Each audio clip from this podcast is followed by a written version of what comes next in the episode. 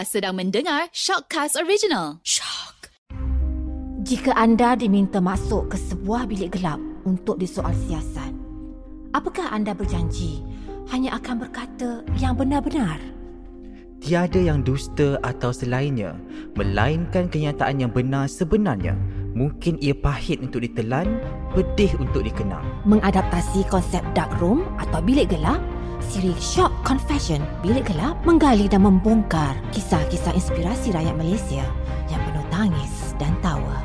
Di dalam bilik gelap ini, perca-perca kenangan manis, pahit, sedih, marah dan kecewa, malah kesesalan dan harapan dalam memburu piala kehidupan diluahkan secara telus dan jujur. Inilah Confession Bilik Gelap. Bertemu kembali dalam bilik gelap ini. Buat pengetahuan anda, bilik gelap ini, bilik keramat ini tiada satu pun lampu yang dinyalakan. Ya, gelap. Harap kegelapan ini mampu memberi sesiapa saja berbagi rasa, lantas menceritakan segalanya, menceritakan dengan penuh emosi. Dan ini sangat istimewa pada anda. Kita bawakan seorang pelakon yang sangat membanggakan seorang pelakon yang terbaik di Malaysia. Setakat ini boleh saya katakan hanyalah nama dia, Syahizi Sam.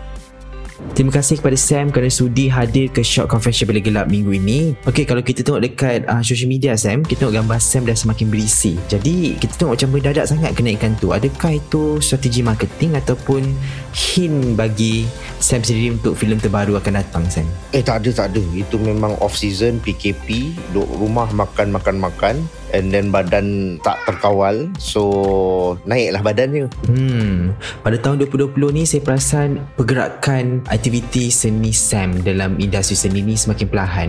Kurang drama, kurang filem. So, apa plan Sam dalam kejaya industri seni Sam?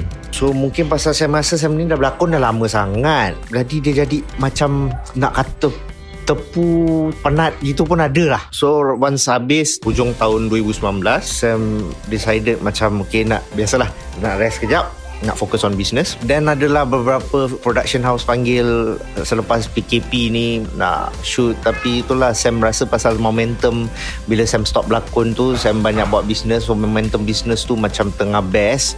So fokus on itulah business niaga Sam punya own production Hmm, satu benda yang baru bagi Sam sebenarnya. Dan sebenarnya apabila kita lihat balik, ramai yang fikir kalau artis, family artis, oh hidup mewah, kaya kan. Dah dah senang macam kan. Jadi Sam lalui fasa kehidupan yang yalah struggle juga kan Sam kan. Jadi apakah cerita struggle Sam daripada kecil tu? Mungkin Sam boleh cerita balik. Itulah sebabnya Sam ada kat mana Sam ada sekarang. Terus terang Sam cakap. Sam dibesarkan apabila ialah um, mak dengan arwah bapa ada konflik masa kita kecil, orang pun separate. Sam membesar dengan nampak tengok mami sebagai single parents, menjaga kita orang daripada kecil, membesar. Sam pernah tengok orang lain senang tapi kita tengok keadaan keluarga kita susah. Memang pernah lalu zaman yang susah. Memang family bukan yang berduit. Tetapi start boleh berfikir Mungkin umur Sam dah 13 tahun 14 tahun Dah boleh berfikir Macam eh aku kena kerja keras ni. Pasal aku kena bantu fa- family aku. Masa itulah Sam fikir apa yang aku ada Apa talent aku ada Apa yang aku minat Apa yang aku boleh buat. Sedar masa tu memang saya minat Pada banyak pada seni. Memang saya sedar Saya, saya minat muzik Saya minat menyanyi Saya minat berlakon. Jadi sebenarnya start daripada sekolah Saya, saya belajar sendiri tentang apa itu seni. Apa itu lakonan. Supaya habis sekolah nanti bila saya boleh nak fokus tentang kejaya saya dah tahu apa saya nak buat. Pasal zaman sekolah masa tu memang tak ada tak ada pun kelas lakonan tak ada kelas muzik. Fikir masa depan oh, aku tak boleh pergi ke ke universiti pasal aku tahu aku tak mampu. So belajar belajar belajar until habis sekolah dapat peluang berlakon. Itu yang saya all out terus. Itu yang konsisten non-stop berlakon satu filem satu filem. Kadang-kadang dulu orang tanya kenapa kau ni tak boring ke? Orang sampai penonton sendiri pun boring. Ngasih dalam satu tahun tu filem 3-4 filem kau punya. Kan? Lepas kau kau lepas kau kau. Tetapi keadaan sendiri keadaan Sam ketika itu sendiri pun Sam, Sam realise yang macam aku tak boleh nak terlalu being apa orang kata eksklusif. Pasal apa? Aku punya poket ni tak eksklusif ni. So tu yang Sam henjut je kerja je kumpul duit kumpul duit ha Hmm. Tapi maaf Sam, kalau saya tanya, berapa gaji pertama ataupun bayaran pertama Sam dalam industri lakonan? Kalau Sam boleh kongsi. Uh, bayaran pertama tak banyak. First time saya dapat duit pun dalam seribu dua ribu. Masa tu saya umur dalam 13 tahun rasanya. 12, 13, 13 kot. Uh, seribu, dua ribu lebih kurang macam tu. Tetapi kita tahu duit banyak tu kita pun tak boleh nak enjoy. Banyak benda yang penting kita kena kita perlukan. Tapi kebanyakan yang saya realise masa saya daripada form 1 sampai 13, umur 13 tu sampai dekat habis sekolah lebih kurang macam itu lah. Sam realise yang Sam banyak dapat offer bila time bulan puasa. Uh, so bila kerja bulan puasa tu zaman sekolah dulu ada shoot shoot shooting shooting bulan puasa ni. Sam realise yang macam eh eh aku dapat gaji aku boleh beli beli aku punya baju baju raya sendiri. Okay lah aku at least kurangkan beban family ni kan. Kurangkan beban mami kan. So Alhamdulillah masa tu Okay uh, Macam baru-baru kita nampak Sam dilihat asyik ya Cak menjual jamu Jamu pengasih macam kan. Tak takut ke dengan stigma apa? Stigma dulu yang mengatakan bahawa Kalau kita bisnes dengan pasangan ni um, It doesn't work kan. Jadi Sam boleh tak cerita Macam mana jenis Buat bisnes bersama pasangan tu? Adakah seronok Ataupun sebaliknya? Basically Sam sebagai seorang suami Suami tak boleh ego aku. Kadang-kadang yelah kita faham. Kita dalam kehidupan Biasanya lah eh, Kehidupan satu keluarga ni Biasanya Mesti suami ni sebagai ketua. Bila kita dah biasa taruh diri diri kita sebagai ketua kita dah mula ada ego sebagai seorang suami. Apa-apa hal aku je betul apa-apa hal aku je. Tapi benda tu dah tak boleh lagi dah. Ah kadang-kadang Tila ni dia ni walaupun dia dah tak syuting lagi sekarang tapi dia dia meniaga dengan adik-adik dia. Anak-anak ni dua orang ni dia tak nak orang lain. Dia nak mak dia bawa terpaksa bawa pergi office dengan buat kerja dengan jaga anak. Jadi dia ni cepat penat tau. Bila dia penat ni kadang-kadang bila Sam habis kerja je balik rumah malam ke apa ke tengok dia ni macam sejap je borak sekejap dia dah tidur. Kadang dia dah tidur. So macam alah kita ni sebagai suami ni macam malah boring je nasib tidur awal tidur awal. So bila kita try fikir-fikir balik okay cuba try minum jamu jangan stop. So memang bila dia minum jamu tu kita nampak dia punya energi lain. Saya ni skeptical dulu oh, about nak vitamin C lah, jamu lah, apalah. But bila konsisten dia minum tak sampai 10 hari pun nampak dia punya efek. Engkau bila kau minum jamu, aku pun happy. Faham tak? Eh kenapa benda ni kita boleh bantu orang? Dah benda dibantu kita, bantu awak. Kenapa kita tak nak bantu orang? Itu yang itu yang start fikir macam okay, jom buat lah kadang jamu ni eh ni barang perempuan kenapa pula Sam nak buat kan tapi Sam nampak efek dia kepada diri Sam sendiri apa yang terjadi pada dia buatkan Sam rasa macam it's good. Bagus untuk even suami belikan untuk pasangan ataupun kakak ke adik ke. It's good. Apa yang saya boleh katakan Sam ni seorang yang tak akan buat kalau tak tahu tapi kalau dia dah tahu dia buat sampai betul-betul itu yang kita nampak dalam, industri lakonan kan. Menang award artis paling popular dan sebagainya. Apakah yang menjadi keinginan Sam untuk nak tahu satu bidang tu Sam? Cuba cerita sikit. Sam ni tak suka buat satu benda yang Sam tak tahu. Pasal tu daripada zaman sekolah Sam nak sangat jadi uh, seorang anak seni ataupun seorang pelakon atau seorang musician.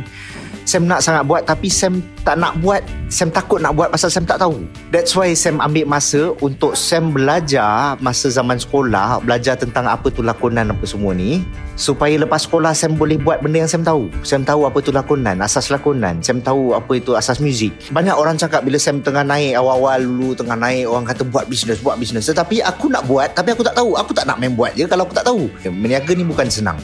Bukannya sekadar ada duit beli barang ataupun produce barang terus jual. Tidak dia punya step tu sangat-sangat banyak.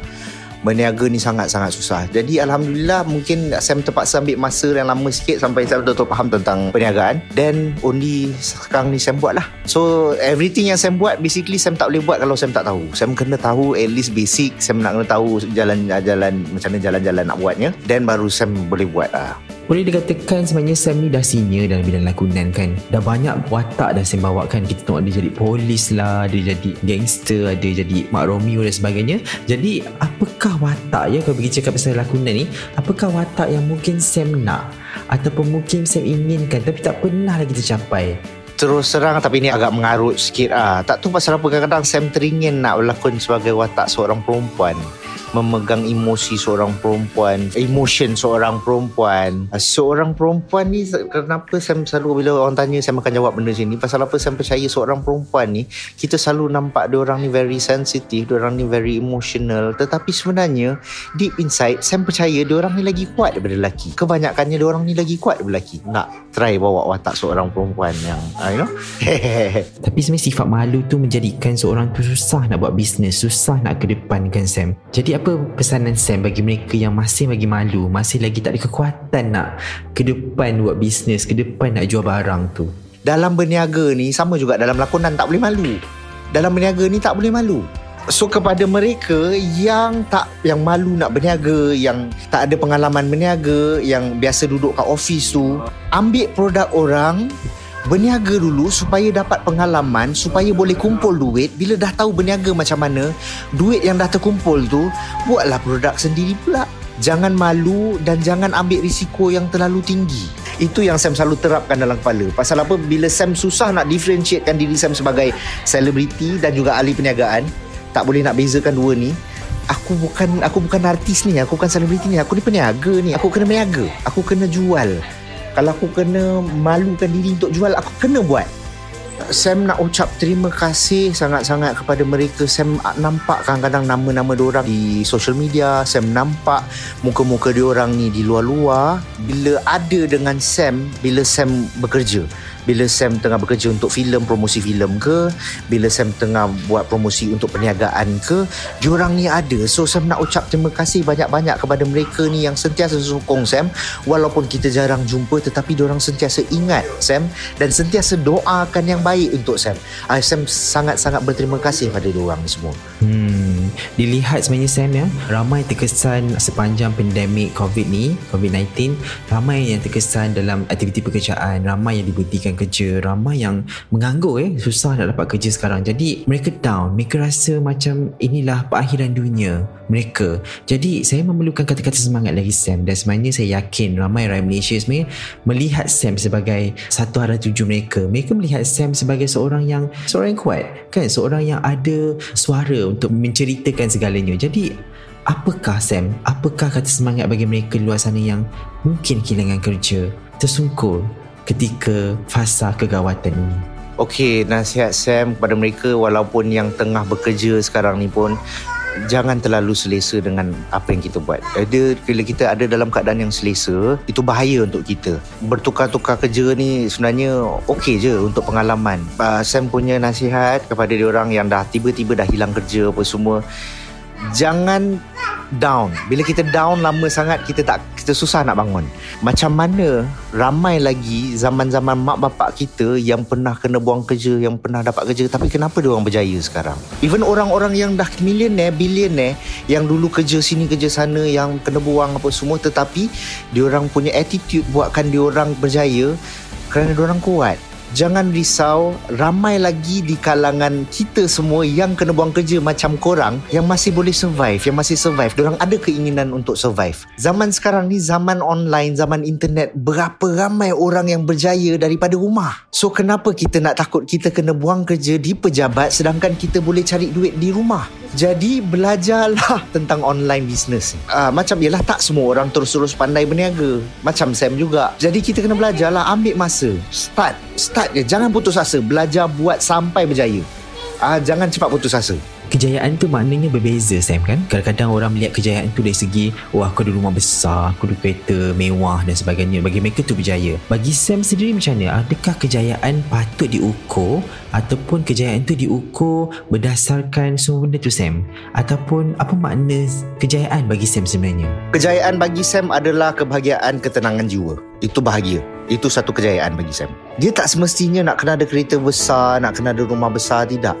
Bagi Sam kadang-kadang ialah Kadang-kadang ada teringin Tapi bagi Sam Benda tu takkan cukup Bila dah ada kereta 1 juta Nanti nak ada kereta 3 juta Bila dah ada rumah 1 juta Nanti kan nak ada rumah 10 juta Faham tak? Benda tu keinginan tu takkan cukup. Tetapi bagi Sam yang paling important adalah kebahagiaan dan ketenangan.